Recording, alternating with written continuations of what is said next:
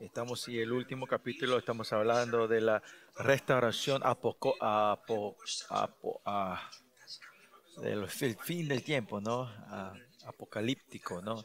La vuelta cuando viene nuestro Señor Jesucristo a traer la restauración completa. Y por eso esto no es una restauración solo de, a nivel nacional de Israel, sino que a todos los remanentes, de los gentiles y de los judíos, es una profecía para todos los creyentes, ¿no? Por eso aquí, hasta hoy vimos en los libros de todos los profetas, la profecía, eh, ¿a quién, a quién se le aplica? ¿Es a Israel, a los gentiles, o son remanentes los gentiles, o a los dos? Esas áreas de, es, es muy importante entender a quién es dado estas interpretaciones, ¿no? Y por el, otra habla por la, eh, ese, el, ¿cómo era la, cómo era la doctrina del, re, eh, eh, ay, perdón, la doctrina de la, uh, el replacement, de reemplazar a Israel por la iglesia, así que perdemos esto, ¿no? Por eso, acá tenemos que ver claramente a quién es dado, y en el capítulo catorce es importante esta profecía a Israel y a los creyentes gentiles, ¿no? Y hasta el capítulo trece nosotros hemos vimos, del, es, eh, vimos que el juicio era una predisposición, una verdad que ya estaba, que Israel ella iba, ya no iba a haber un estado, que, que, el, que el juicio de Dios estaba, ya estaba decidido para Israel, ¿no? Y para... Y, habla sobre la restauración y del arrepentimiento que Dios va a traer para comenzar de nuevo después de esta destrucción de Israel, el juicio sobre Israel, ¿no? Por eso, esta mañana también hablamos, vimos esta palabra redención y, y ¿cómo era? La redención y, y, y, y, y que Dios va a traer esto, a redimir otra vez la iglesia, ¿no? A, eh, a Jerusalén, ¿no? A Israel, ¿no? Aunque parezca que todo terminó, Dios termina, pero Dios va a venir a redimir y a levantarlos otra vez, va a venir la restauración de Dios otra vez. Y esa es la profecía del capítulo catorce, ¿no? Pues en la vida cristiana nuestra, eh, la, la, la perfección del reino de Dios, no tenemos que perder esto de vista nunca, ¿no? En Hebreos capítulo once dice, como Abraham vio eh, la gloria de la casa eterna y vivió una vida de peregrino, nosotros también así. No, nosotros no estamos para crear y hacer algo en nuestra tierra. No hay que poner valor a la cosa de lo que queremos hacer en esta tierra. Todo lo que hacemos aquí es para el reino de Dios, preparar el reino de Dios. No es para crear un imperio nuestro, para levantar algo para nosotros. No, no, sino es preparar el camino de Dios y ser la voz en el desierto, ¿no? Y esta es la vida eh, escatológica, ¿no? Es la vida que nosotros tenemos que estar viendo el reino, estar siempre continuamente viendo el reino de Dios que se está acercando, ¿no? Y ese es, ahí comienza nuestra vida, ¿no? Eso, eso se comienza. Ahora es todo entrenamiento y práctica, ¿no? Para ese día nos estamos preparando nosotros. El día que de verdad comienza nuestra vida es cuando el reino de Dios venga en esta tierra, ¿no? Ahí comienza de verdad.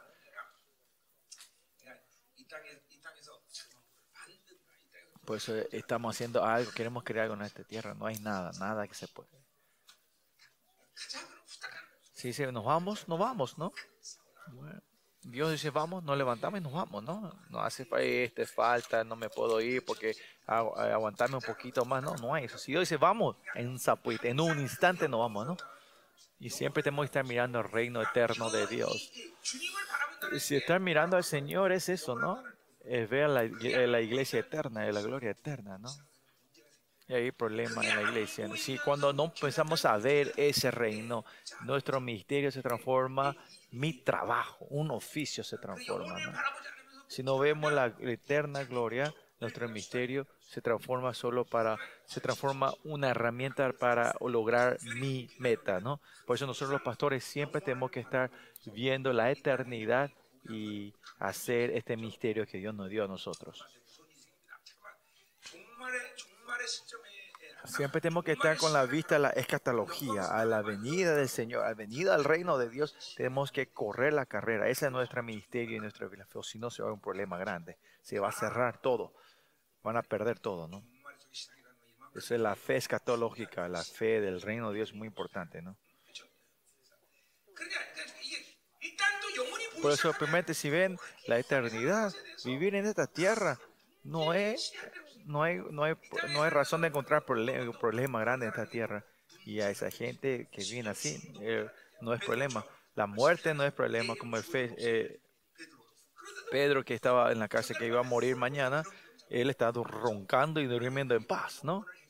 Y esa es la imagen de la gente que han resuelto la eternidad. La, usted también, también tenemos que estar resolviendo nuestra, nuestra muerte, nuestra vida, ¿no? La, la eternidad. Y eso significa que estamos viendo el reino eterno, ¿no?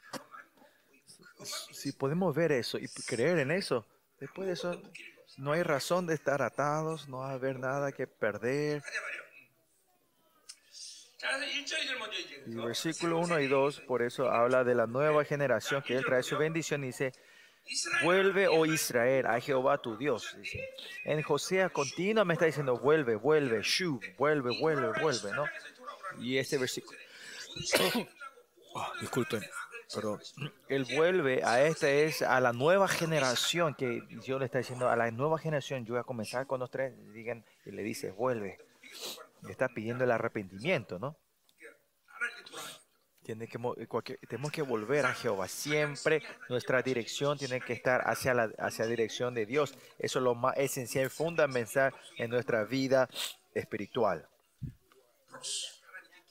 Tenemos que estar pros. Siempre estar enfocado hacia Dios. Mi sentido espiritual no tiene que estar mirando otra cosa más que a Dios continuamente. Como dice en Hebreos, dice, miren a Jehová, pongan sus ojos en Jehová. Y esto no es, es cambio de emoción, digamos, sino que es que toda nuestra función es espiritual. Se, la llave está es para que esto funcione, todo lo que está en el Espíritu Santo es, es esa es la llave, mirar a Él, ¿no? Ahí el Espíritu Santo se mueve, la palabra se mueve, el Espíritu Santo, eh, la sangre se mueve, y más allá de la Trinidad se mueve dinámicamente conmigo, y más allá en la, en la ley de la vida del Señor, somos uno con los justos celestiales del, del Congreso Celestial, el Consejo Celestial, ¿no? Por eso es una persona que está en Cristo. Es, está en la ley de, de la vida, ¿no? ¿Y qué es la ley de la vida? Es que, que el principio, la ley del reino de la, de la vida, el reino de, de Dios, eso nos mueve. La, el espíritu, la palabra, eh, el consejo del Señor, todo ello se mueve en una corriente con nosotros, ¿no? Eso es, continúa vivir el Espíritu Santo y mantenemos eso, entendemos, tenemos esta emoción. Ah, Dios está siempre conmigo, los justos están conmigo, los ángeles de Dios están conmigo. Por eso, si mantenemos por largo tiempo la, el Espíritu Santo en mucho tiempo, eso es espiritualidad, ¿no? Si es posible, a veinticuatro horas estar en la plenitud del Espíritu Santo y van a ver las cosas maravillosas que Él va a hacer en la vida de ustedes y mediante ustedes, ¿no? Por eso que vuelvan a arrepentir. De, y más que qué dice, vuélvete, dice, ¿por qué? ¿Por qué por tu pecado has caído? Dice. La nueva generación también tiene que volver, pero en el estado que están ellos es un estado, un estado que están caídos por el pecado, ¿no? Por, están caídos por la perversidad, ¿no? Otra forma de decir que no tienen justicia. Pues en toda la vida cristiana, el comienzo siempre tenemos que tener la justicia de Dios, ¿no? Esa es la ley principal, fundamental, ¿no? Yo lo que yo digo siempre, este lenguaje, yo mantener la justicia de Dios. Dios no puede hacer nada sin la, sin la justicia. Mediante su justicia nos da el amor, la fe, poder. Sin su justicia, sin la justicia, no se puede conectar con esa persona, con esa alma. ¿Por qué? Porque la justicia es el comienzo del encuentro con el Señor. Sin su justicia no nos podemos, sin su justicia todos nos morimos. Es muerte, ¿no? Por lo que tienen los ojos abiertos en la espiritual, es imposible encontrarte con Él sin su justicia y dar culto al Señor sin su justicia. Es con, con constante muerte, ¿no? Por eso, para encontrarte con el santo Dios, es un temeroso Dios, mediante nuestro Señor Jesucristo, nos dio su justicia, ¿no? Por eso hoy cuando se vuelva, vuelva. ¿Por qué tenemos que volver? No es porque resistir la salvación, vuelva, sino que si la, en el estado que no mantenemos la justicia, No, tenemos que arrepentirnos y renovar esto otra vez continuamente, ¿no? Ustedes también en la vida de ustedes, yo estoy en el estado de, de la justicia, ¿no? Tenemos que estar confirmando eso. Ningún segundo tenemos que olvidarnos, perder la justicia. Y si perdimos, buscar otra vez y creer en la sangre de Cristo otra vez y mantener el estado de la justicia. Por eso los hombres, cuando fuimos creados desde el comienzo en sí, fue creados para que podamos vivir encontrándonos con Él, ¿no? Cuando Dios nos creó, no es que nos creó que para, para ser una herramienta, sino para ser seres del encuentro con Él, para, para ser un compañero del amor de Él. Eh, por eso, en lo que, por eso esencialmente hemos estar encontrando, es el estado del nuevo hombre, ¿no? Es el, la persona que recibió la justicia del nuevo hombre está siempre encontrándose con el Dios. Y eso ya hablamos en, Roma, en el libro de Romanos, ¿no? Por eso estar encontrando con Dios. Eh, nuestro deber es estar conviviendo, eh, encontrarnos con Él, y cuando nos encontramos con Él vamos a estar creciendo, renovando, y la imagen de Dios se va a estar estableciendo en nosotros, ¿no? Eso es lo que dicen Colosenses, ¿no? Y como eh, la, la obra de la, de la nueva creación se va creando y perfeccionando dentro de nosotros, ¿no? Por eso hay que mantener esta justicia de Dios. En esta nueva generación que Dios está levantando, José está declarando a ellos que se vuelvan y que ay, la justicia que perdiste, que salgan de ese estado del pecado, de ese estado de que no tienen la justicia de Dios. Y ese es el, el fundamento de la vida espiritual. Eso está diciendo Josías, ¿no? Por eso es importante para nosotros también. ¿Por qué perdemos? ¿Por qué caemos? Es porque fracasamos el, el, la justicia, no tenemos la confirmación de la justicia de Dios. Por eso el, el, el demonio no puede penetrar la sangre de Cristo, pero que en el estado que esa sangre no me esté cubriendo, si no estamos recibiendo ese amor, el enemigo legalmente viene a atacarnos por ese canal. Por eso siempre hay que mantener esa justicia, amén. Sin su justicia, instantáneamente eh, eh, tener la dirección hacia Dios y restaurar esto, ¿no?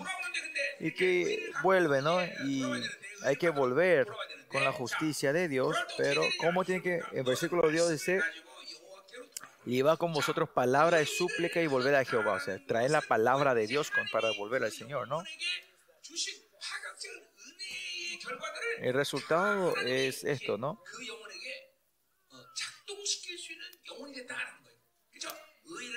La gente que recibió la justicia significa que Él puede activar todo lo que Él quiere dar. Cuando estamos recibiendo, decimos la sangre, que es toda su palabra, eh, dentro, el Espíritu Santo que está dentro de nosotros, el que hizo el templo dentro de nosotros, todas las funciones del templo se empiezan a mover, a activarse, ¿no? Y uno de ellos, José dice, es la palabra. Que traigan la, que traigan, que traigan las palabras, porque tienen la justicia, la palabra se mueve. Y para los israelitas el punto es, es para ellos lo importante era la promesa de Dios, ¿no?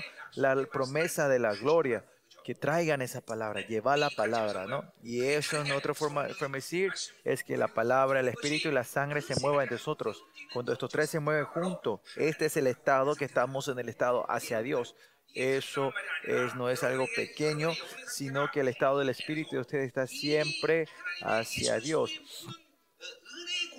Eh, eh, como el templo de Dios, toda esta función está activándose. Entre, eh, tenemos que estar confirmando que como el templo de Jehová se esté moviendo, el, el, esté funcionando correctamente el templo de Dios, la palabra, el Espíritu Santo y la sangre entre nosotros. Y con esto se va renovando nuestra alma y se va restaurando, perfeccionando la, eh, la imagen de Dios en nosotros. Y con esto se va creciendo la revelación de la palabra en nosotros y se va a ir creciendo la santidad dentro de ustedes. Entre ustedes, la gente que tiene un, un cuerpo saludable, en cada quince segundos, Shibucho dice que cada quince segundos la sangre circula en tu cuerpo y empieza y da todo el oxígeno y el carbono que necesitamos para limpiar tu cuerpo, ¿no? Entonces también si yo estoy recibiendo claramente la justicia de Dios y lo que el Señor ha hecho, todo lo que es en primera Juan cinco, ocho dice que la palabra, la sangre y el Espíritu se mueven uno, en, están uno. ¿Por qué ustedes no pueden sentir esto? Porque hay mucha suciedad dentro de nosotros. Hemos puesto muchas cosas que resisten contra eso, ¿no? Y todo lo que el Señor ha hecho dentro de mí, todas estas funciones hermosas que Dios hizo, es, tiene que estar guiándome y no están pudiendo sentir eso porque han puesto muchas cosas. Y esto yo eh, siempre digo esto, ¿no? A la gente que a, ayunaron por más de veinte días, cuarenta días, cuando se toman agua fría, siente como el agua fluye dentro de su estómago. Así también la gente que está en vacío y continuamente abriendo, limpiándose y abriéndose, vaciándose, siente como el espíritu se mueve, se entiende, sienten como la sangre se mueve, se, sienten como la palabra se mueve. Y esta es la profecía que Oseas le está dando a la iglesia, a la nueva generación. Y, y estos eventos que, Jes, que Jesucristo hizo en la muerte y nos dio la sangre y el Espíritu Santo, eso es lo que está declarando. No es que, no es que, se, eh, que se arrepienta y vuelva, ¿no? En el Antiguo Testamento con la, dan la ofrenda, el sacrificio termina, pero en el Nuevo Testamento no es así. Cuando nosotros arrepentimos, la palabra, el Espíritu Santo y el poder de la sangre se, tiene que mo- se mueve dentro de mí y me va renovando, ¿no? Eso es nuestro, eh, en nuestro estado ahora de hoy, ¿no? Como le dije, y la voluntad de Dios es renovarnos todos los días. Y Dios dio todas las condiciones para que nosotros podamos ser renovados todos los días, ¿no? Y por eso somos la nueva criatura. Y ser nueva criatura, el hombre antes de Jesucristo y después de Jesucristo, somos hombres dif- y los humanos son completamente diferentes. Los hombres del Antiguo Testamento, pues en la imagen sea igual al Nuevo Testamento, pero somos seres completamente diferentes. Si vivís del Espíritu, ustedes esto tienen que sentir, tienen que estar confirmando esto, ¿no? La gente del Antiguo Testamento, ustedes nunca les vieron, ¿no? Y ellos tienen que ver a la gente de este mundo, ¿no? Si ven a la gente que no viven del Espíritu Santo, ustedes tienen que decir, ¿cómo es, es un hombre? ¿Cómo es un humano? Si viene el Espíritu Santo, la gente que no recibieron la, el Espíritu Santo vive una vida completamente diferente. Y si no confirmamos eso, no estamos viviendo el Espíritu Santo. Podés ver eso, ¿no? Ese no tiene diferencia con animales, ¿no?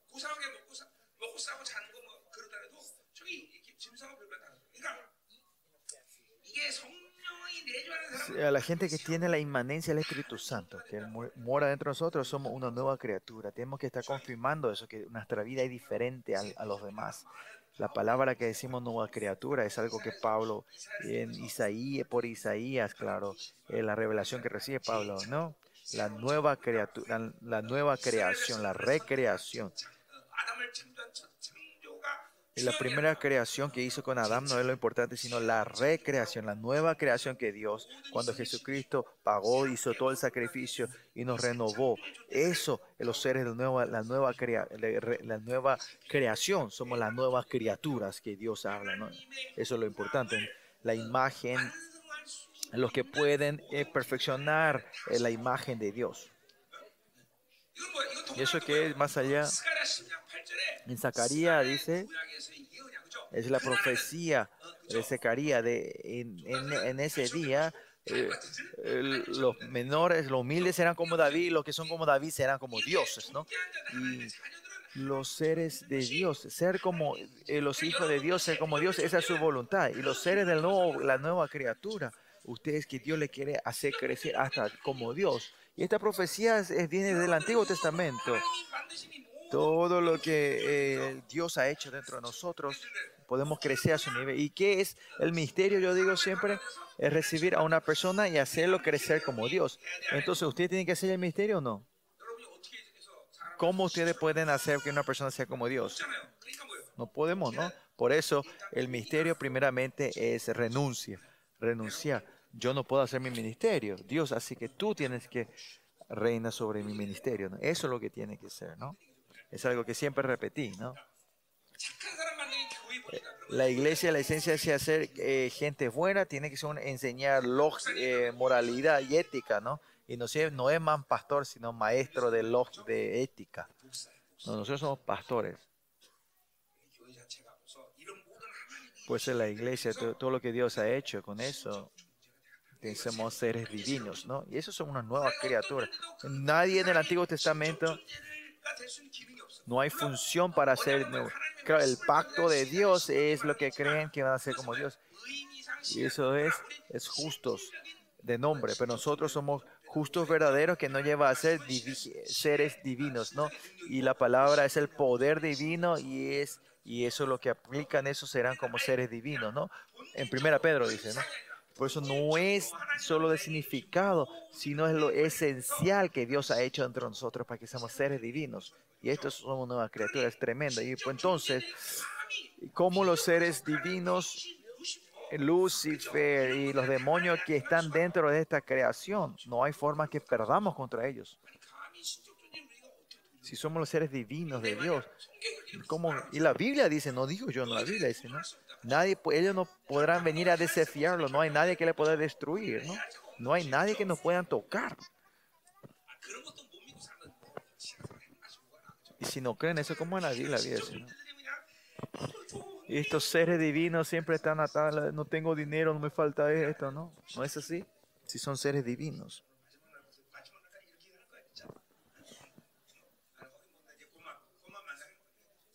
Me van a hacer hablar así hasta el, hasta el último día.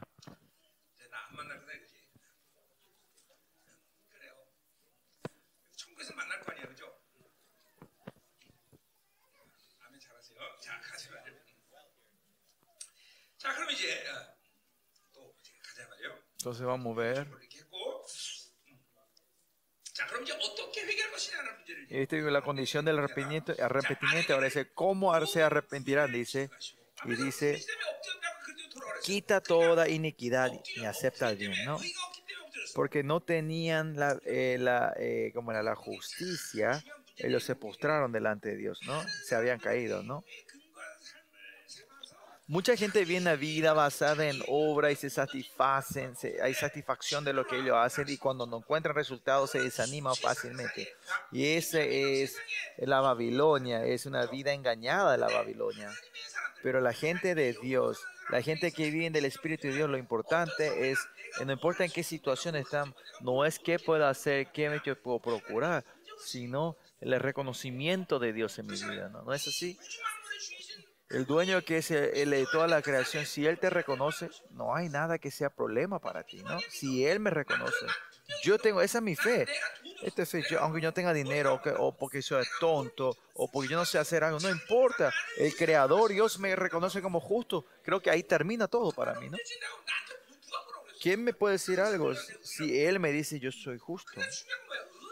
Pues la justicia es, como siempre digo, ese punto de estar, es ese privilegio de poder ir a encontrarte delante de Dios. No hay una cosa más importante que eso. Por eso, mire, el punto está siempre en esta relación. ¿Quién me llamó? El que me llamó, pues no es doctor, él no es ni el presidente ni el rey, sino es Él, nuestro Dios. Y esto es, lo, esto es todo de nuestra vida, ¿no? Resuelve todo nuestra vida. Esta justicia, ¿qué es la justicia de Dios? ¿Cuál es el privilegio de esta justicia? Y mira esta justicia, ¿cuál es la honra que viene de esa justicia? Y cuando el, la verdad es que Él me llamó, es porque yo no tengo vivo de la fe. Buscamos otras cosas, otras justicias. ¿Qué tengo que hacer? ¿Qué tengo que poseer? ¿Tengo dinero o no tengo? ¿Qué es posible o no? ¿Y dónde me tengo que ir? Siempre todos son problemas. El problema que es, es justicia. Hoy José da esta profecía clara. El problema es la iniquidad. Tu iniquidad. Así que tenés que tener la justicia. Si Dios te reconoce, no hay nada que sea problema en tu vida. ¿Por qué es problema? Porque no creen ustedes en esto. La just, no, no saben que, cuál es la justicia que le dio. Ese es el problema. En el comienzo del misterio, soy también cuando hablé de esta justicia. Cuando dije la justicia no es tener ningún pecado, muchos de ustedes estaban preparados para ti, apedrearme, ¿no? Ustedes también, mucha gente cuando decimos justicia no sabían claramente que era la justicia de Dios. Claro que había gente que sabía, pero la mayoría no sabían que es justicia. La mayoría de la gente reconoce justicia, ¿qué dicen, no?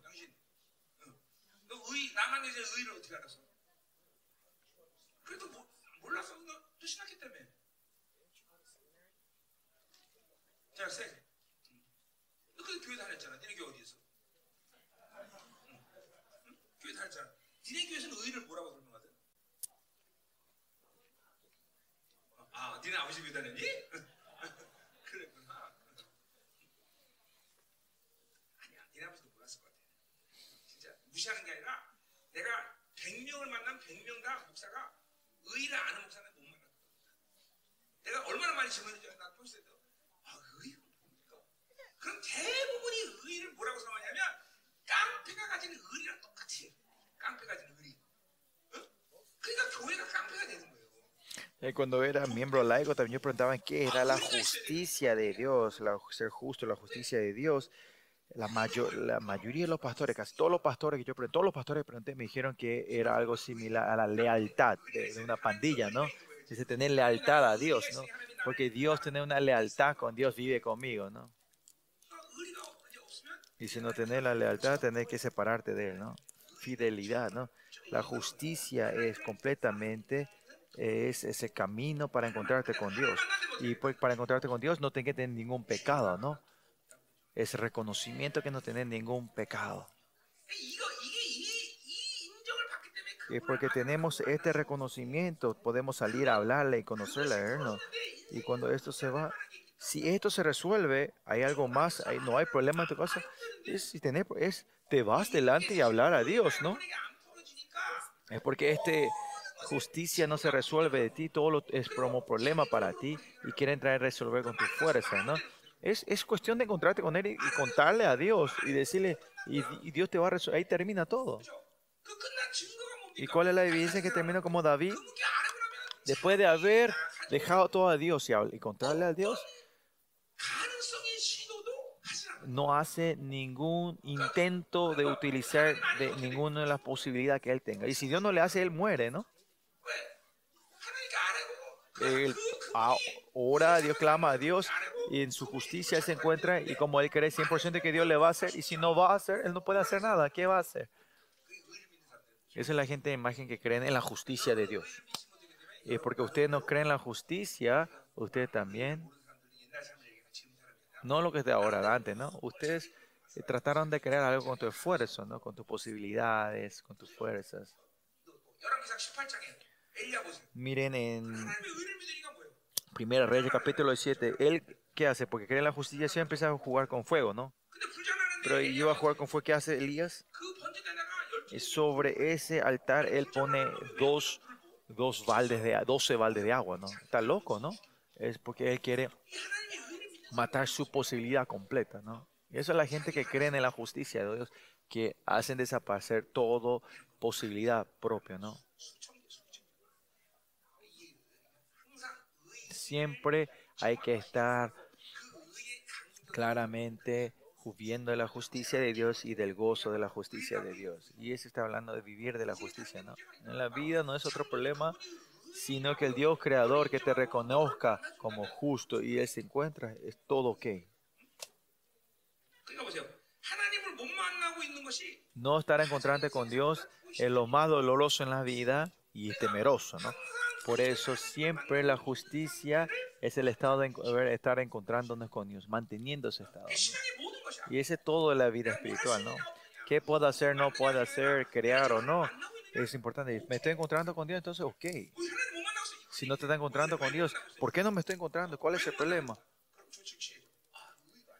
Porque no es la justicia, ¿no? Es la, el fracaso de, de, de la sangre de Cristo que está entrando en mí. Por eso la vida cristiana, si solvemos, resolvemos la justicia, se resuelve todo en nuestra vida. Hay que creer en esa justicia.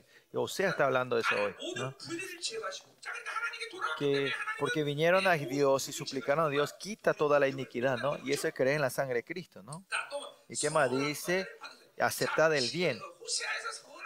En Oseas, cuando dice el bien o la bondad, es conocer a Dios. El punto de conocer a Dios es justicia y misericordia. Eso que continuamente hablamos en, en el libro Oseas, ¿no? Y saber su misericordia y justicia es, es, la, bien, es la bondad, ¿no? Por eso la gente de esta nueva generación de que reciben la bondad de Dios tienen, eh, pueden dar una vida que le puede entregar a Dios en la vida de justicia y misericordia. Otra forma de decir que el justo, la justicia, la, vi, la fe y la vida viven de uno. El justo vive una vida de fe, ¿no? Eso se puede decir en nuestro Nuevo Testamento. Por eso estar siempre encontrarnos con Dios y conocer. Aceptar es ginosko, la palabra griega ginosko es estar encontrándose, la experiencia de estar encontrándote con Dios, ¿no? Y estos profetas del Antiguo Testamento, este, este demonio es tremendo. Por eso en Juan, yo siempre digo en el libro de Juan, ¿cuál es la teoría? O sea, es la salvación de, de Juan es estar continuamente aceptando al Dios que se está acercando, ¿no? Continua aceptación del continuo interno, ¿no?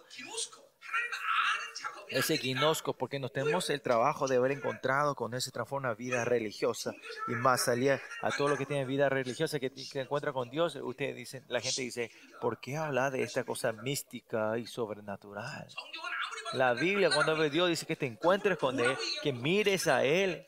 Pero cuando digo eso, la gente me ve como una persona rara, como una secta.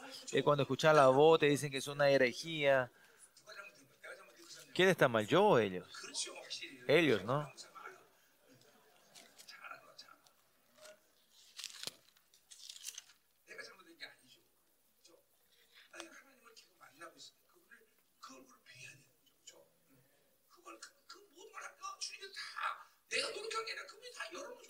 Y no es que yo hago, sino Él. Él dejó todas las puertas abiertas. Él abrió todo, ¿no?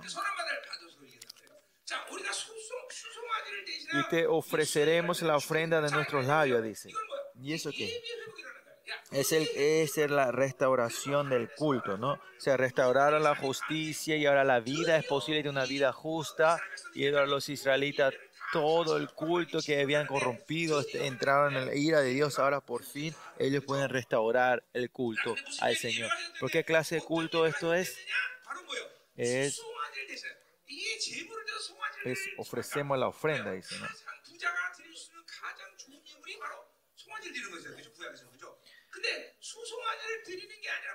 Y en vez de la ofrenda de, de, de bestias, él da, dice que va a dar la, la ofrenda del labio, ¿no?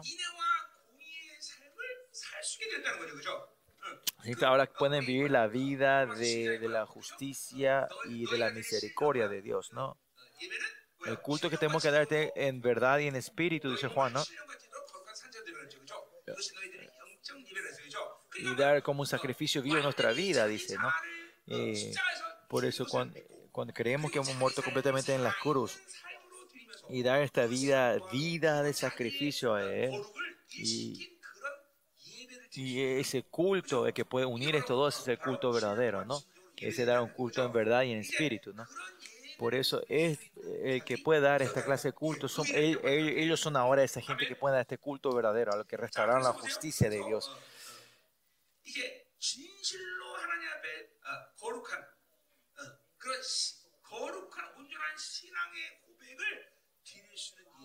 Se transforma en una, eh, una persona que pueda dar un culto verdadero, que pueda dar la confe- confe- confesión correcta. Otra forma, una persona que han practicado correctamente las cinco ofrendas, ¿no? La ofrenda del paz, del pecado, holocausto, ofrenda expi- expi- expiatoria y ofrenda del grano, ¿no?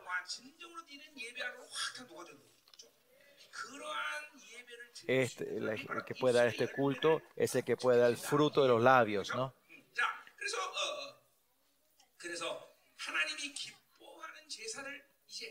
Por eso ellos pueden dar una ofrenda eh, que satisface al Señor. ¿Y quién usa esta pro, pro, profecía? Hebreos, el autor del Hebreo usa esta, ¿no? ¿Dónde parte, qué parte de Hebreos? Versículo capítulo trece, ¿no? Dice, eh,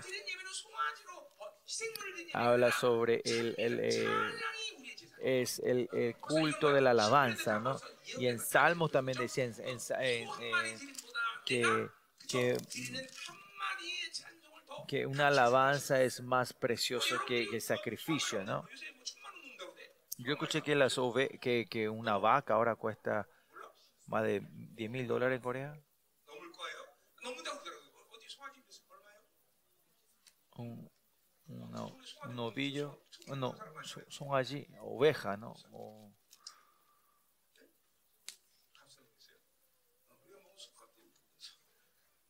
un novillo está así caro, ¿no?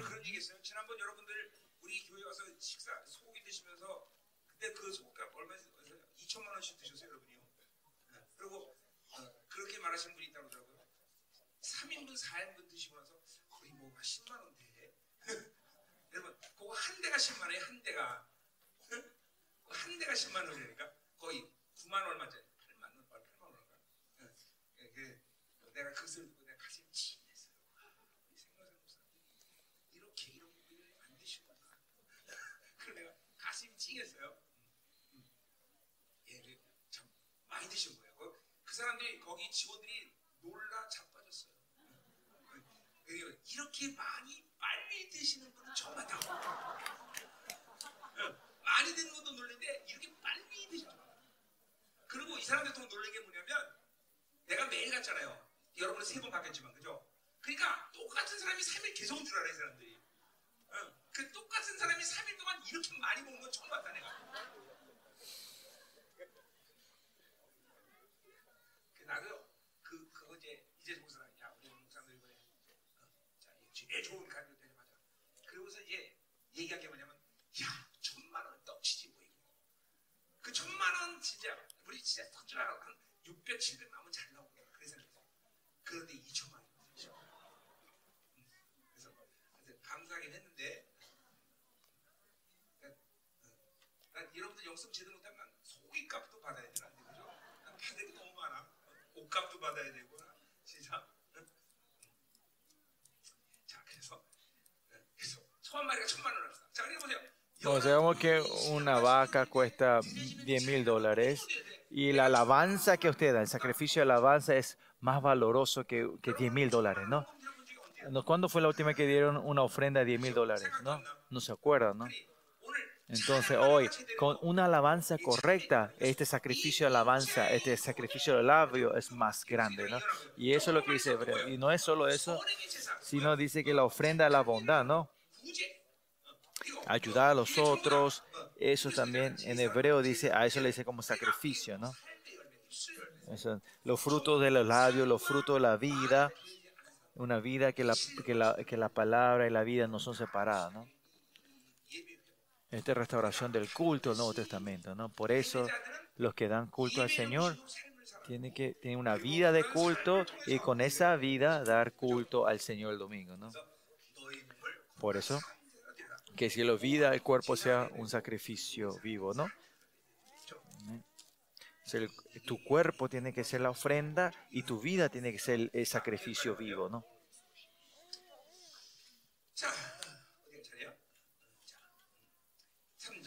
Versículo tres. Por eso, el fruto de esta clase de vida espiritual pudieron dar eh, esta gente ahora... En la vida de la carne, en la vida relacionada con la Babilonia, no van a, no van a vivir de eso, ¿no? Por eso no nos librará el, el asirio, ¿sí? Que se dice, ya no, ya no van a servir la fuerza del mundo y dice que uh, no montaremos en caballos. Caballos es ahora de la ciudad de Laquis, que se refiere, no, no confiaremos más en nuestra fuerza ni en nuestro ejército, ¿no? Por eso esto es algo que ocurre a lo justo de Dios verdadero. No depender de la fuerza de Babilonia. Eh, la gente que es la esencia la que tienen la justicia de Dios. Por eso eh, la fuerza que confía en el mundo.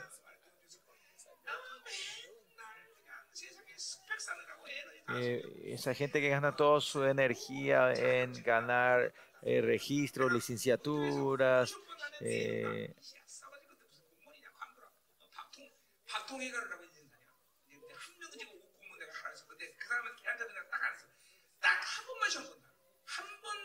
No es para ganar, ¿no?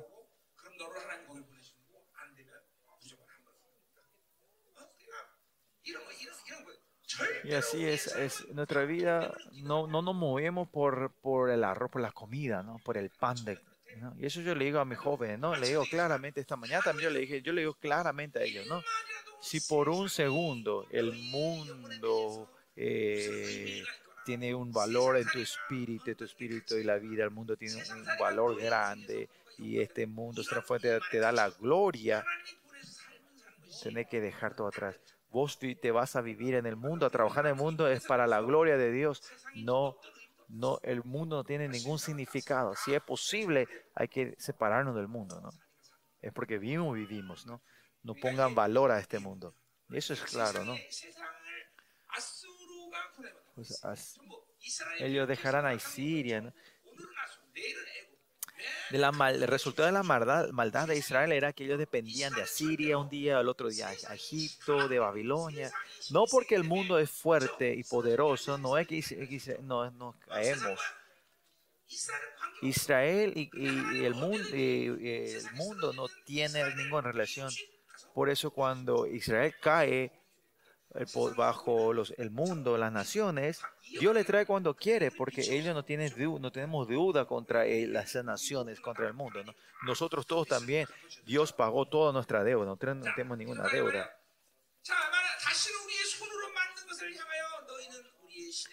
Y, nun, y nunca más diremos a la obra de nuestras manos, Dios es nuestro, ¿no?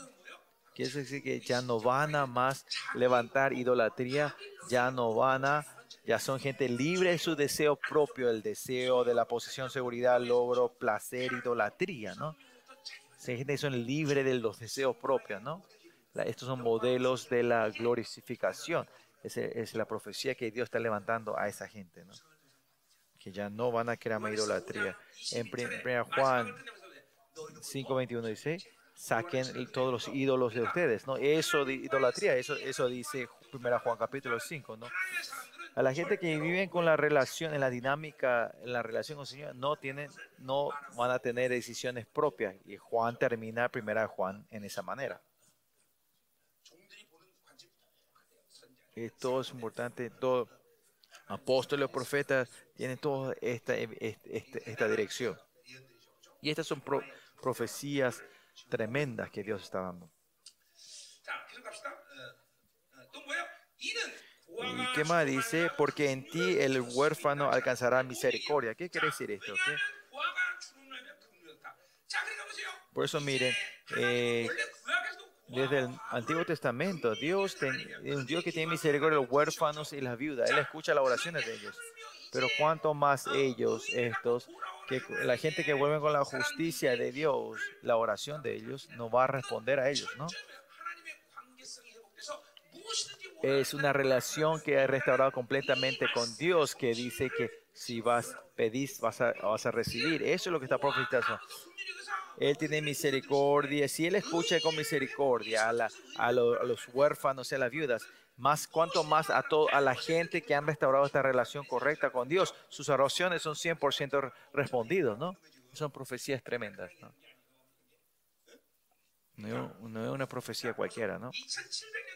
Por eso, dos mil setecientos años atrás, esos, la justicia, ya sabían esa, esa justicia. ¿Quiénes eran los justos, no?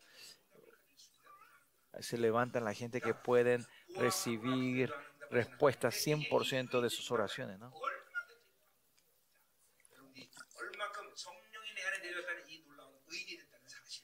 Esa justicia que nos dio, que somos justos de Dios, ustedes que están sintiendo lo que es el poder y el valor de si somos los justos de Dios. La gente que se encuentran con Dios y poder hablar y proclamar a Dios, y el que me escuche, tu vida ya no es más problema. Ya no hay más problema. ¿Cuál es el problema?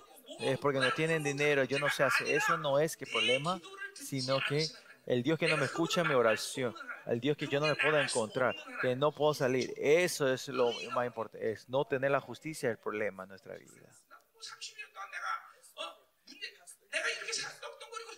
Yo vivo así, es solo uno, que yo puedo salir cuando sea a Dios y pedir a Dios cuando sea y Tengo, tengo, pongo la vida cien por ciento que me va a responder a mí. Y si Él no me responde, yo no puedo vivir. Dios, yo vivo si vos me das. Este misterio, si vos no me das, yo no puedo llevar este misterio. Voy a dejar, voy a renunciar. Así con grito al Señor. O sea, como, usted también tiene que ser así, valiente al Señor, ¿no? Si no tienen justicia, no hay problema, ¿no? Pero claramente yo pongo mi vida en esta justicia, viví así, ¿no? Y porque tengo esa justicia, yo puedo salir cuando sea, encontrarme con Él, puedo reescribir y me puede dar esta relación correcta con Él, ¿no? Claro conmigo. Y si yo no tengo esta relación, yo no puedo vivir. Y, y esta relación no es que yo, yo practiqué, yo investigué, busqué, no. Sino que yo estaba quieto, Él me, él me vino a molestar, me dice, yo, yo te daré mi justicia, viví conmigo, y por eso vivo de Él, ¿no? ¿No es así? ¿Ustedes se fueron a buscar primero a Dios? Levante la mano. Una persona grande, ¿no? Dios es el que vino a mí para que quería vivirme. Yo nunca dije que quería vivir con Dios primero. Yo nunca dije que iba a ser pastor. Él me vino y me dijo, anda, vamos a ser pastor. Y yo dije, no, yo no quiero ser pastor. Estoy loco para ser pastor, le dije. Pero me dije, yo te daré una iglesia gloriosa. No, Él me persuadió, ¿no? ¿No es así? 젓가락 이런 일 보면 내가 언제 이런 애들 보내달라고 했으니까 막 거기 친다고 그래서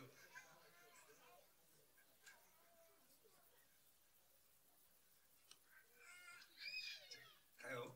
Vamos.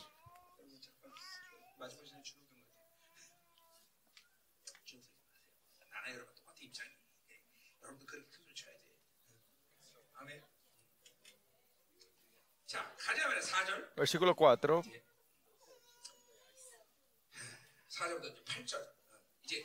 cuatro al ocho. A la gente que tiene la vida de las que tiene esta justicia, cómo Dios responde a ellos, ¿no? Versículo cuatro. Yo sanaré su rebelión, dice. Ellos, vimos continuamente que ellos se quejaban, eran rebeldes a Dios, estaban en el mundo, en el Baal, y estos son todos rebelión a Dios, ¿no? ¿Y cuál es el punto de esta rebelión? Es, es la tendencia de esclavitud, ¿no? Por eso Dios le hizo pasar cuarenta años en el desierto, pasar sufrimiento, eh, eh, tribulación, ¿no? Y él es Jehová Rafa, vuelvan, yo te cuidaré, yo te sanaré, decir, yo te sacaré toda la tendencia de la esclavitud que ustedes tienen, ¿no? Cuanto más vivimos en la Babilonia, nosotros continuamente esta tendencia a la esclavitud va a crecer entre ustedes. Ustedes miren también, yo, por ejemplo, yo soy doctor eh, en el mundo, ¿no? No, cuán sofisticado ese trabajo, ¿no? Ese, en el mundo puede ser que se, si ven en el, en el mundo espiritual, eso, ellos mediante la medicina, ellos comen del mundo, ¿no? Cuanto viven, de, si vivís, cuanto más vivís en la carne, claro, por medio del espíritu, eh, ser doctor, y eso se, me, eh, se puede. Si no resolver, si no resolver la cosa espiritual y hacer toda la carne, es vivir como esclavos. Miren, ustedes en el misterio, si ustedes hacen con la carne, ustedes son esclavos a la religiosidad. Por eso la carne nos transforma en personas eh, eh, insensatas o... Eso pues no importa, doctores, pastores, qué trabajo, todos tenemos que ser seres espirituales. Entonces no tenemos ninguna deuda a la carne. Si con esta carne en la Babilonia vivimos así, esa tendencia de esclavitud sacar, pasan miles de años y todavía no pueden sacar, resolver eso, ¿no? Por eso Dios se vuelvan, yo te sanaré, yo soy Dios Rafael, de Rafa, pero ellos no volvieron y por fin... Cuando se remanta la nueva generación que tiene la justicia de esa, a esa generación, de que Rafa dice que le sanará, le quitará esa tendencia de la esclavitud. Y a ustedes también, por eso, Dios, para sanar eso, se encontró con ustedes y le resolvió el sarx. Y por eso ahora estamos, tenemos el gozo de la liberación del pecado. Y por eso ya no llevamos más la deuda a la carne. Y esa es la imagen de los justos del Nuevo Testamento. Pero si movimos, mo, pero vivimos en la carne, moriremos otra vez, ¿no? Por eso el privilegio, el privilegio, la autoridad, la libertad y, y, y poder de elegir a no vivir de la carne, sino en la libertad del Espíritu, ¿no? Pues tenemos que vivir el Espíritu Santo, ¿no? Podemos ver la ley de la vida del Espíritu. Aleluya. Tenemos el gozo de la liberación ahora. Ya tenemos la liberación, tenemos el gozo de la liberación, de la independencia, ¿no?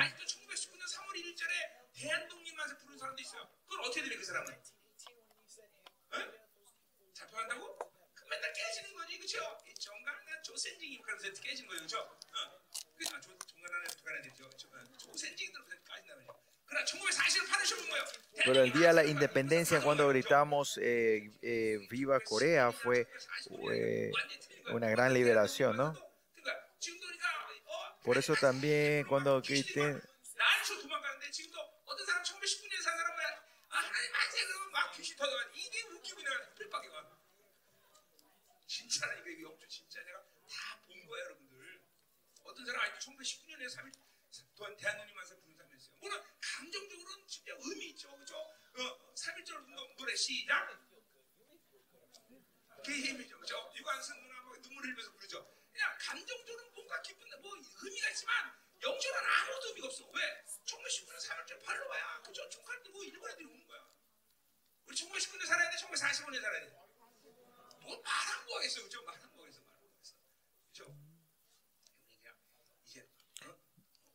Por eso, como eh, cuando declaramos la victoria, eh, que viva el rey, el enemigo tiene que escaparse, ¿no? Tiene que ver cuándo estamos declarando la libertad, ¿no? ¿Estamos libres o pretendemos que estamos libres, no?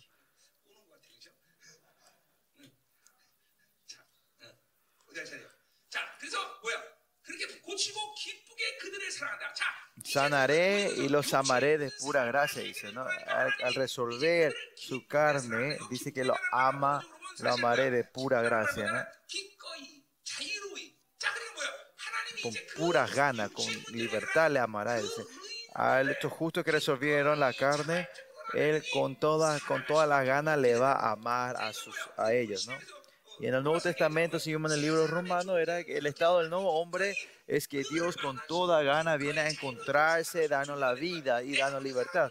No es cuestión que él me, yo le amo, sino que él con ganas, con ganas, liber, con todas ganas viene a mano, ¿no? Y el Señor dijo, vino a, a, como le digo, que él vino a persuadirnos para vivir con él primero, ¿no? ¿No están felices ustedes?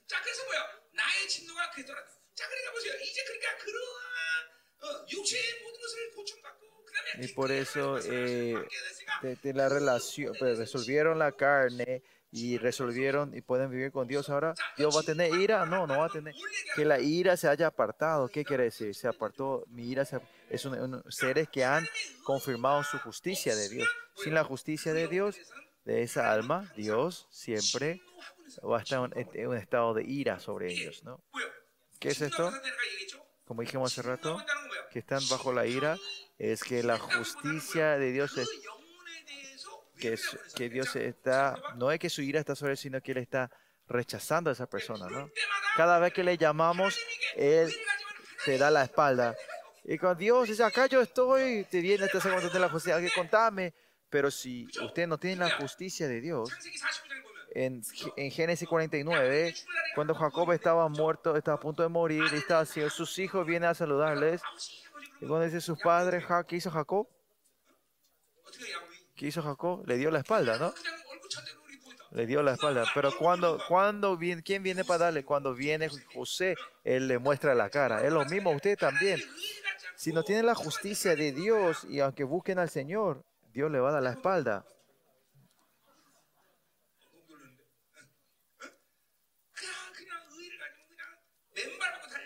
Pero si tienes la justicia, el Señor va a ir corriendo descalzo a buscarte. Amén.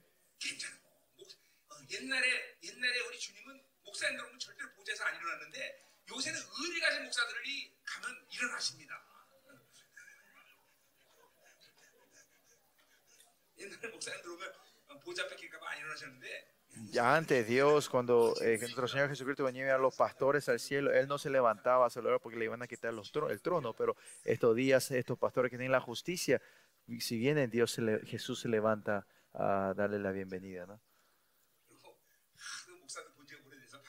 Y también hace tanto tiempo que no vio a un pastor que, que está feliz al verle al pastor cuando se acerca a su trono estos días.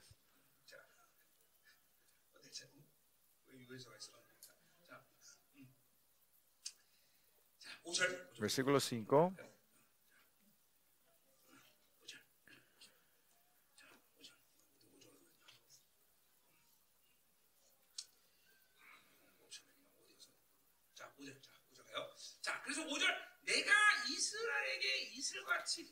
Yo seré Israel como rocío, dice. Y rocío vimos hace rato que era algo que se desaparece en, en un momento, pero cuando...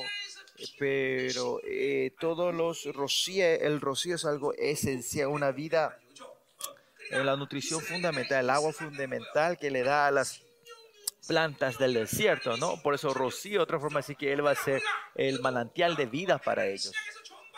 Por eso la gente que recibe la justicia en el Antiguo Testamento, la gente que la vida, eh, que el dinero y, y el mundo es la vida. Por fin ellos dejan todo esto y reciben a Jesucristo, a Dios, y solo Dios es la vida, ¿no? ¿Por qué quiere decir esto? Por eso, en mi relación con Dios, si yo tengo una relación de vida con Él, Él no muere. No hay derrota ni desánimo. Solo, la gente, solo Dios es vida, ¿no? En Miqueas cuatro también, cuando habla sobre los remanentes, dije, es en la misma profecía que hablamos, que son como rocío, que, que Dios solo es nuestra vida, porque Dios es nuestra vida. Y esto, esta persona no muere, aunque tenga dinero, no importa que el mundo diga, no importa qué persecución, no va a morir, no importa que él le quiten, no va a morir, porque Dios es solo la vida, nuestra vida. Pero porque nuestra vida no es Dios, es otra cosa, morimos, ¿no? Pero estos justos a Dios como solo vida, ¿no? Y dice, él florecerá como lirio. Es la belleza y la glorificación de Israel, ¿no? Eh, este no es lirio, sino la, eh, una planta llamada anemone. Anemone, este, esta, esta planta es que cuando no había nada, de repente viene la lluvia tardía, ellos se, se florecen, y cuando reciben el rocío, florecen completamente, ¿no? Esta es la, la belleza, Eh, la gloria, de esa manera se levantarán los justos, ¿no? Y ese es el estado, de otra forma, ver que se están levantando en la glorificación, ¿no? Esta es la restauración escatológica del, mediante nuestro Señor Jesucristo, ¿no? Y, se, y se extenderá sus raíces como el Líbano, un árbol fuerte, como un roble, no un árbol grande, ¿no? Se tra- crecen como árboles frondosos espiritualmente, ¿no? Esta es la profecía, ¿no? Sigamos. Glorificación, como un árbol líbano, es que Dios está hablando sobre la restauración de la gente del Nuevo Testamento. Versículo seis dice, extenderá sus ramas y será su gloria como el, la del olivo, y perfumará como el Líbano, ¿no? Sus ramas crecerán y...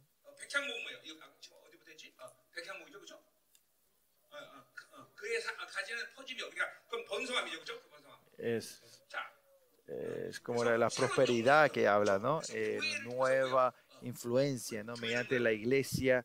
Esta, eh, la Biblia dice claramente que influenciaríamos a todas las naciones, ¿no? Y eso se habla de las ramas grandes, las ramas, ¿no? Y se extenderá, perdón, eh, sus ramas, ¿no? Y eh, será su gloria como el olivo. El olivio, olivo es bendición, la grandeza de Dios, eh, la, es, es, que se levantó un, un, eh, una generación para poder ver la gloria y la bendición de Dios. Y esta generación somos nosotros, eh, la palabra escatológica hermosa de Dios. Primeramente, cuando Jesucristo murió en la cruz y nos dio el Espíritu Santo dentro de nosotros, esta profecía ha comenzado, pero el que confirma esos frutos que podemos confirmar es ahora. En nuestra generación estos frutos van a dar frutos, ¿no? Vamos a confirmar estos frutos, ¿no? Esa es nuestra generación. Por eso las ramas se extenderá su gloria como la del olivo. Esta es la unción, ¿no? Y perfume... bendición, prosperidad, en la gloria de sus riquezas, ¿no? Eso es todo lo que Dios está abriendo a nosotros. Y perfumará como el Líbano.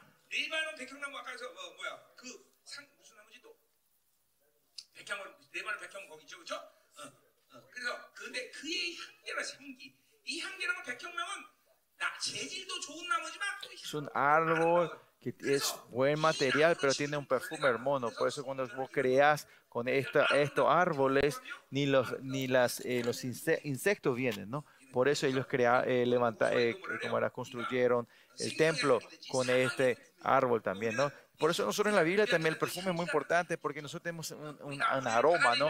Eh, la Biblia también dice, no, justamente si te vas a tener el aroma de vida o el, el olor de la muerte, ¿no? Es nuestro, ¿no? Por eso, miren, es, es el estado de nuestra generación que Dios, esta profecía hacia nosotros, ¿no?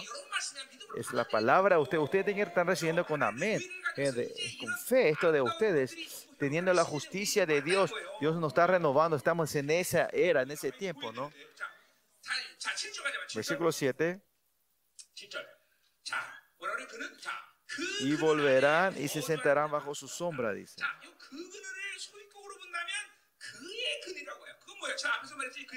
Bajo su sombra, ¿quién es su? Eh, Eso se le puede entender como Israel, porque están bajo el Líbano, ¿no? Como dice la profecía de Isaías, eh, mediante Israel en los últimos días, los, los gentiles serán restaurados y van a volver al reino milenio, ¿no?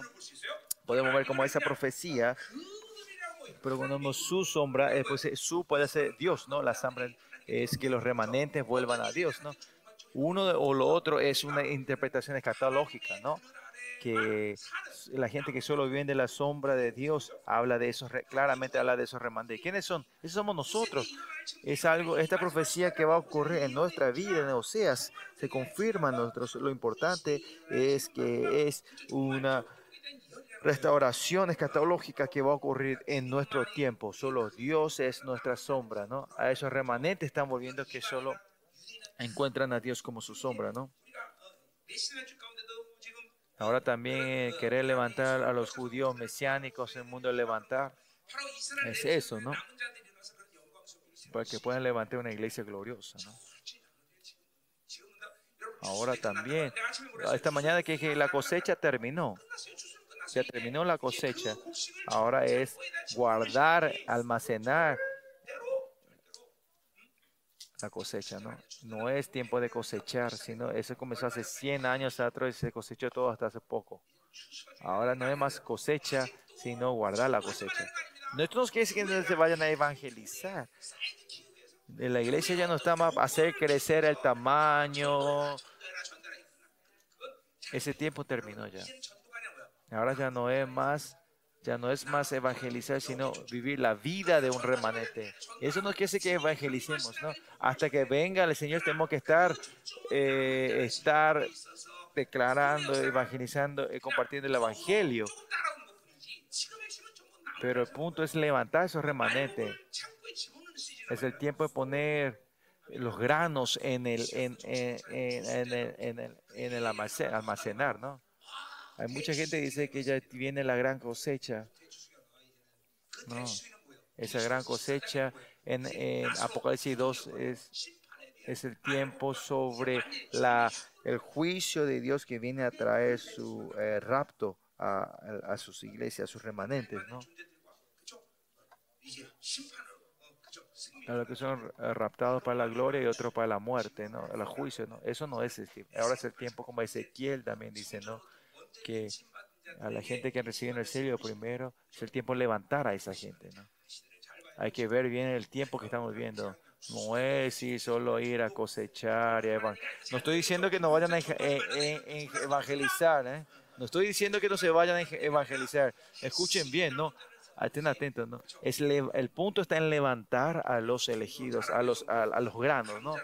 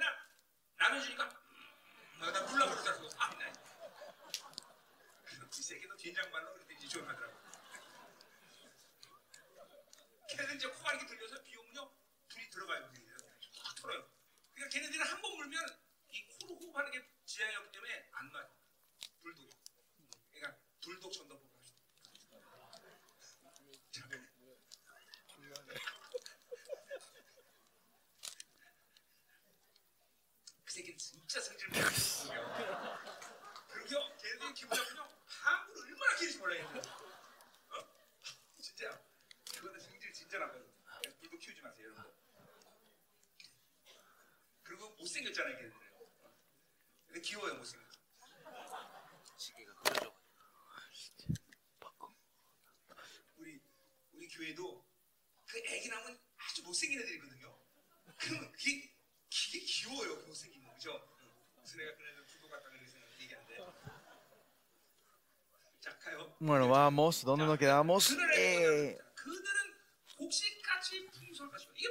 y serán vivificados como trigo, ¿no? Es, es la prosperidad, es multiplicación, es, es, de, es la restauración del liderazgo, la, de que dice en Génesis uno veintiocho, ¿no? Es la restauración de esa promesa. En José continuamente hablamos, hablamos de que los hijos y la madre morirían, todo, ¿no? Pero acá es la cance- era la cancelación de uno veintiocho, ¿no? Y porque no hay ley, dice, dejaré a tus, a tus hijos, ¿no? Es, es donde estaban cancelando todas las bendiciones de, de Génesis uno veintiocho, ahora está restaurando eso. ¿Y cómo es posible? Porque Jesucristo viene a esta tierra, esto se puede, en Hebreos seis dice, que se viene a bendecirlos y bendecirlos y multiplicarlos, dice el Señor. Y mediante Jesucristo se confirma esta profecía, ¿no? Y qué más dice que vivificados como trigo florecerán como la vid. Esto es abundancia también, ¿no? Prosperidad, florecerá como la vid. Su olor será como de vino del Líbano.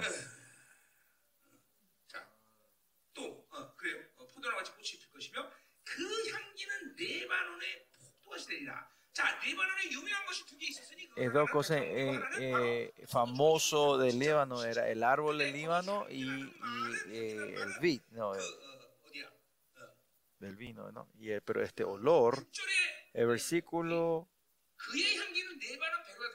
seis perfumará como el Líbano, no es la misma palabra, ¿no? Ese perfume y olor es diferente, ¿no?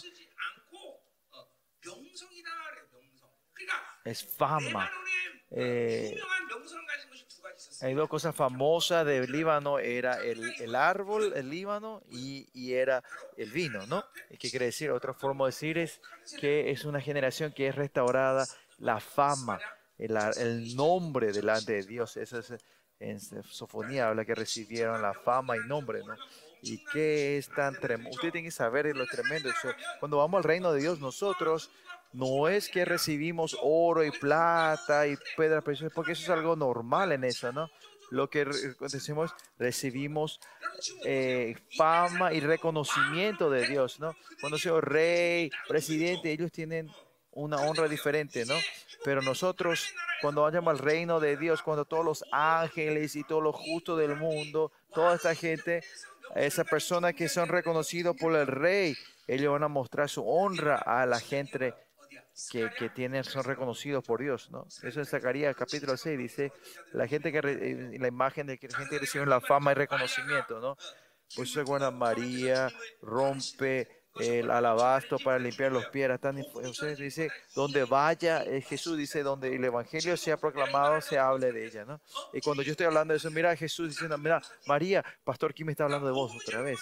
Por eso, donde vaya el evangelio por eternamente, eh, ella recibe esta fama y este nombre, ¿no? Renombre, ¿no? Pues la gente que tiene la justicia de Dios, que levantan, se levantan en este estado glorioso y bien con remanentes, vamos, vamos a levantar como la generación que recibe la honra y el nombre, la fama y la honra del Señor, ¿no? Cuando yo estaba en la primaria, me acuerdo, me recibí un, un, un, un premio.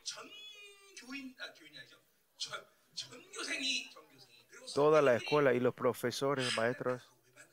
Yo no sé por qué recibí ese premio de pequeño. Recibí un premio del, de, del gobierno, de los pastores. Me decían. Cada profesor venía a la aula y decía, ¿quién era el que recibió ese premio? Y yo estaba así tan, tan orgulloso de mí, ¿no? Por eso miren, eh, viviendo en esta tierra, recibir un premio, un, eh, ¿cómo era? Un... Un certificado así es tan grande también, pero imagínense en ese reino completo y perfecto, que el Rey de Reyes te reconozca y, y, te, y te dé la fama. Eso es un premio mayor, ¿no? Lo mismo en nuestra iglesia también. Eh, de vez en cuando yo...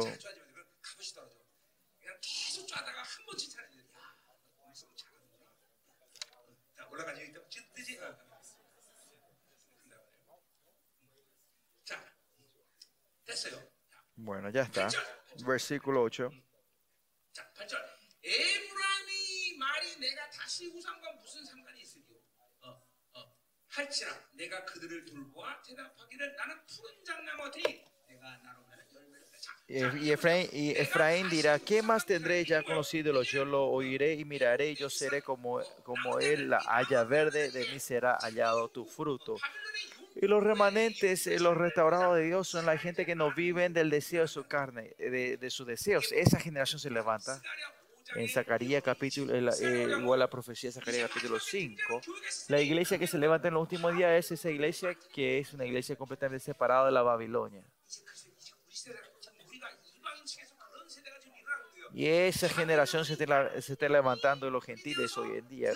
La iglesia que está completamente separada de Babilonia, y quienes que trabajan con él, dice que los arcángeles ministran con esas iglesias, ¿no? Y nosotros vivimos en esta generación que los arcángeles van a estar con nosotros.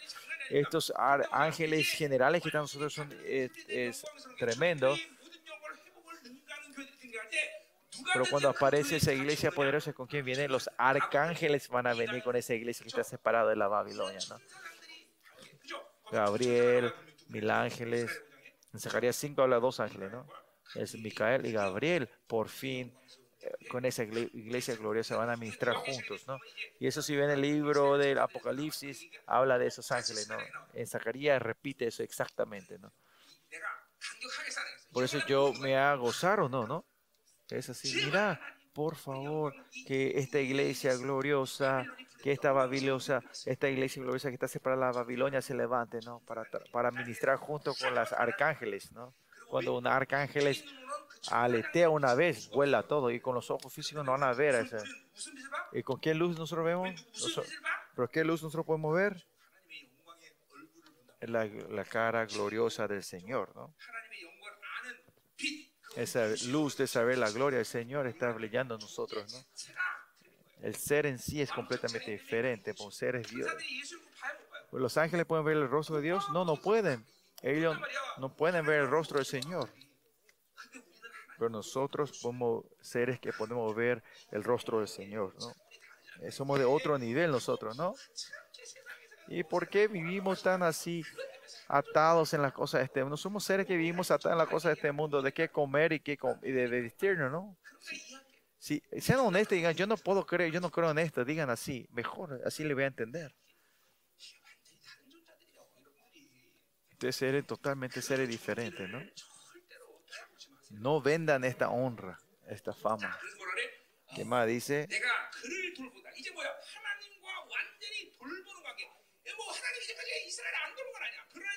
Yo oiré y miraré, les cuidaré, ¿no? Otra, es que es un estado que está continuamente unido con el que yo permanezco en él y él permanece en mí. En su presencia está una de unidad con él, ¿no? En Juan diecisiete, que yo permanezco en él, me parece, ustedes sean uno con nosotros, ¿no? Y el primer día hablamos de ser uno, es que la Trinidad de Dios, la gloria, se mueven entre ellos. Ahora esa, esa relación de la gloria, ¿quién nos invita? A mí nos invitó, a nosotros nos invitó para entrar en esa relación con Dios, ¿no? Por eso, si creen en esto, en esa relación con Dios, vivir con Él, no van a querer molestar, no quieren, no van a querer obstaculizar esta relación con Él, ¿no? Si estás en esa relación gloriosa, ¿para qué no vas a querer molestar eso? Y solo ser eh, realeza, la realeza. La vida, la realeza es tan grande, ¿no? Ustedes saben que los reale- la realeza china era que cuando ellos tomaban el piso, se ponían sedas para que pisen la seda y no pisen el, el piso. Ellos juegan de otro nivel, ¿no? Viven de otro nivel, ¿no? Si los reyes de este mundo es así, nosotros que vivimos con este Dios, en unidad con este tremendo Dios y, y compartimos esa gloria, y me dice que somos la gloria, su alabanza, esa relación. Mejor díganme que no creen en esto, entonces le voy a entender. Si creen se vuelven locos, ¿no? Por eso esta Babilonia sucia, no pierdan tu nombre, tu fama, y no, no corrompan, no, no, no negocien eso. Yo no tengo, yo no puedo hacer eso. Yo seré como él, una haya verde, dice.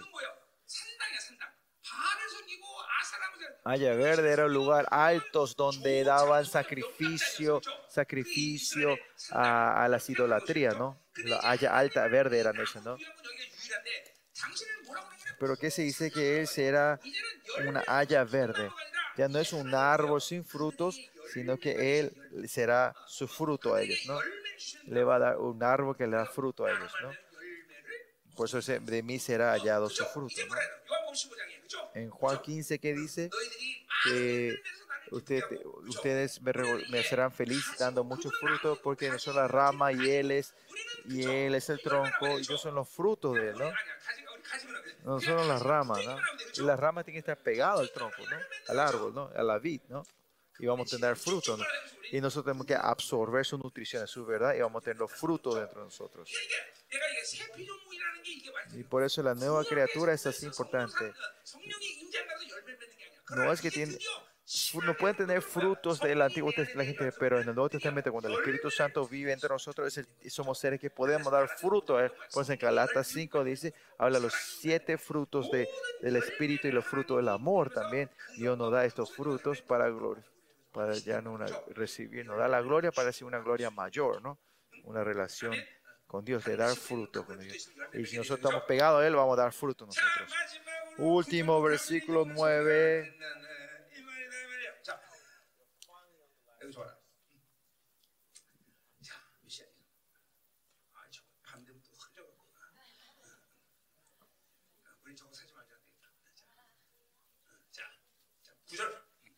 Versículo nueve. Que, y, y terminando, José eh, pide una decisión a ellos. ¿Van a ir camino de la verdad o de los justos o de los rebeldes? ¿No? ¿Quién es sabio para que entienda esto y prudente para que lo sepa? Este está hablando retóricamente para decir que los sabios podrán recibir esta profecía en fe, ¿no? El agua del Espíritu está en nosotros, somos sabios, sabi tenemos sabiduría y entendimiento, ¿no? Efesios cuatro, diecisiete, uno, diecisiete, perdón, entiendo Dios, eh, su Espíritu de la revelación y entendimiento, ¿no? Por eso, para conocer a Dios, para poder saber el secreto de la palabra de Dios, para saber quién es Él, ¿no? Amén. Por eso, si no vivir el Espíritu Santo, no conoce a Dios, ¿no? Posea continuamente, dice que nos forcemos a conocer a Dios. En nuestra esencia es continuamente conocer a Él. Porque con el Espíritu Santo podemos tener una relación más profunda y conocer más a Él, ¿no? Y haciendo este libro profético la profe, de los profetas es saber el corazón de Dios, el método, el nivel de Dios, conocer más a Dios. Esta es la imagen de la gente que tiene el espíritu del profeta, ¿no? En Amos tres siete dice que, que, que el, el, la persona que puede hablar sin secreto con el Señor es su profeta, su siervo, ¿no? Y es la gente. Nos dio un privilegio cuando nos dio su espíritu para poder vivir. Ustedes son los portavoces del reino de Dios. Cuando el portavoz tiene que declarar para que el reino de Dios se pueda mover, que él sin hablar, eh, eh, sin revelar sus secretos a sus siervos, los profetas, él no se mueve, no va a hacer, ¿no? Por eso esta relación tremenda que tenemos con Dios, ¿verdad? Una relación que tenemos ningún secreto con el Dios. ¿Y quién es el que tiene sabiduría y entendimiento? ¿Cuán sabios son? Efesios tres dice que, que puede enseñar hasta los ángeles, ¿no? En medio de este culto también los ángeles ahora están con nosotros. ¿Para hacer qué? Para recibir, para escribir lo que yo, eh, recibir, eh, recibir lo que yo estoy declarando, ¿no? Los ángeles electos que están aquí, toda la palabra que están declarando, eh, reciben como la revelación, ellos están recibiendo en dictado, están anotando todo esto, ¿no?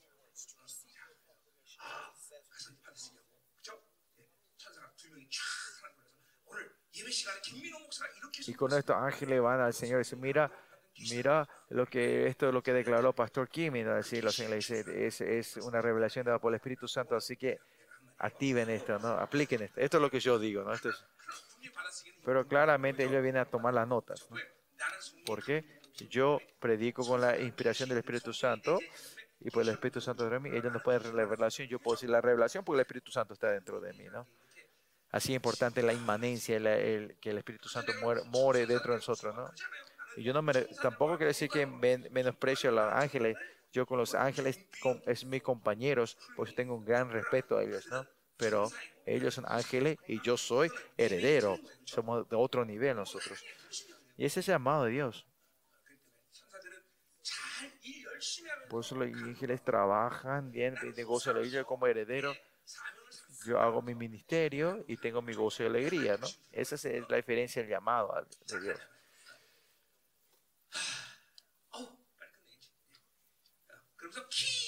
Entonces dice, ¿por qué? ¿Por qué los caminos de Jehová son rectos? Dice. Dice que la palabra, el camino de Dios es recto. ¿Qué quiere decir? Otra forma es que la palabra de Dios hay que recibir rectamente, correctamente, porque la palabra es de Dios, es la luz del Evangelio y viene a destruir toda la oscuridad, y así que tenemos una relación recta con Él. Y por eso hoy también, ¿quién es, quién es sabio, inteligente y entendimiento? El que tiene la palabra de Dios, y el que tiene la palabra de Dios es la luz del Evangelio. Hoy saca, destruye toda la oscuridad que está en nosotros, y Dios no hace en la corriente. Eso es lo que está mostrando la corriente, ¿no? Y los justos andarán por ellos, dice. ¿Y que, quiénes son los justos? Los que tienen la palabra, que están en el camino de Dios, son los justos, ¿no? Andarán, que caminan el camino de la palabra, son guiados por la palabra. Cuando la palabra se mueve, se mueve. Estos son los justos, porque el Espíritu Santo se mueve, ellos se mueven. Cuando Dios se mueve, ellos se mueven. Estos son los justos de Dios. Por ello andarán por el camino de Jehová, por el camino de la palabra. No, no se van de aquí, de aquí para allá, ¿no? Más los rebeldes, los pecadores caerán en ellos, ¿no? La palabra de Dios hará que sean un tropiezo para ellos. Estos son los, los impios. La palabra de Dios es molestoso, pero nosotros vivimos de acuerdo a la palabra de Dios, y si solo vamos a ese camino, vamos a ser siempre victoriosos, ¿no? Por eso, ¿cuál es la lección de ustedes en la última sesión de hoy? En un tiempo, tiempo, que la profecía de la palabra de Dios recibe con fe y con su sabiduría e inteligencia, es recibir la palabra con luz y vivir una vida, una vida justa y vivir una vida, eh, van a seguir de acuerdo a la palabra y el camino de Dios. Amén. Eso nos trae. Y bajamos las cortinas de, este, de esta conferencia. Amén. Bueno, vamos a orar y vamos a irnos todos a las casas.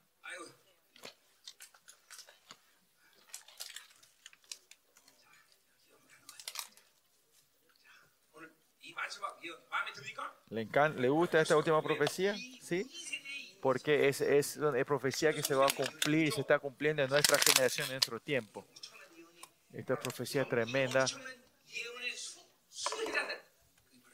Ustedes son los, los que van a recibir esta profecía. Nadie duda de esto, ¿no? Esta profecía, Oseas, es para nosotros. Una profecía dada a nosotros. Y por eso es emocionante. Estamos viviendo un tiempo emocionante, ¿no? Piensen un poco. Por eso, en este último tiempo, eh, eh, Dios, que no haya esa generación que vamos cumpliendo esta promesa. Hay algo que Dios va a guardar, ¿no? Le va a dar todo. No se han engañado, es verdad. Nos somos engañados, somos engañados mucho nosotros, que, que la pusieron en el estándar de la Babilonia. Especialmente pastores. So, no tenemos que ser engañados de esta área, ¿no?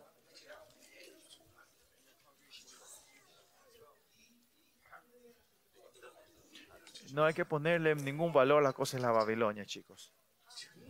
Es verdad, no son nada ellos. Pues viviendo treinta años con ellos, nunca pensé qué grande es este mundo, nunca pensé así, no vi eso. Y nunca, nunca hablé así tampoco, ¿no? La Babilonia es nada, es nada. ¿Pueden creer en eso ustedes?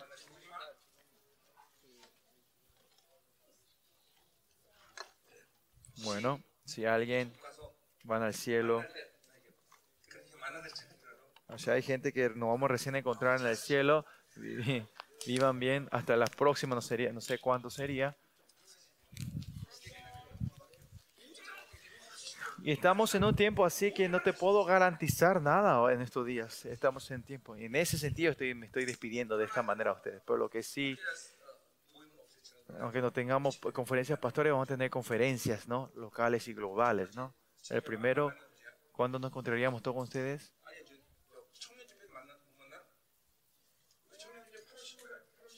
En la conferencia jóvenes, capaz, eh, tenemos en, octu- en, en agosto quince, así que no todos vendrán, pero bueno, sería después de la Israel conferencia en octubre.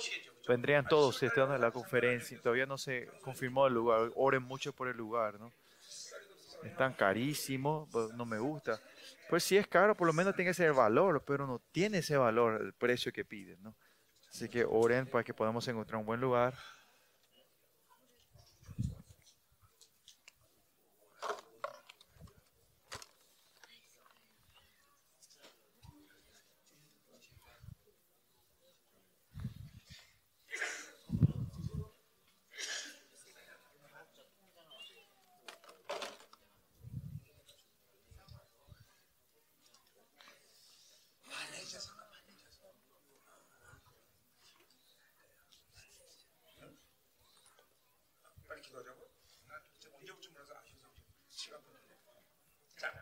Bueno, vamos a orar.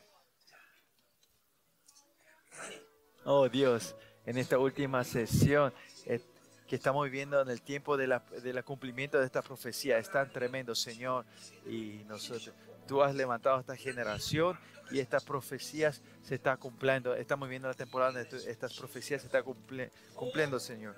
Señor, danos una fe más perfecta, danos tu sabiduría, entendimiento y poder vivir esta vida de, de los justos para poder, eh, en esta generación donde van confirmándose tus profecías, Señor. Que seamos como Líbanos, como, como la, los vinos del Líbano, ser así honrados y la fama, Señor. Dar el sacrificio de la alabanza, Señor, el sacrificio de la ayuda a los otros. Señor, podemos levantarnos así, Señor. Saber que somos esto nosotros es gran grososo, y te damos la gracia, Señor, por esta profecía. Y mientras te damos la gracia que nos da esta profecía, mientras Oseas, Señor, que esta palabra, la profecía, podamos recibir, un tiempo que podamos recibir con fe. Y, y, y cuídanos eh, nuestro camino, vuelta a casa, Señor. Cuando volvamos, que tengamos una espiritualidad más profunda, Señor. Cuando nos encontremos otra vez, Señor, podemos eh, haber crecido tremendamente y mostrarnos una nueva imagen en nosotros, Señor. Aunque nos separamos, eh, nos eh, sigamos orando por los unos a los otros y con un corazón en el nombre de José, del misterio de avanzar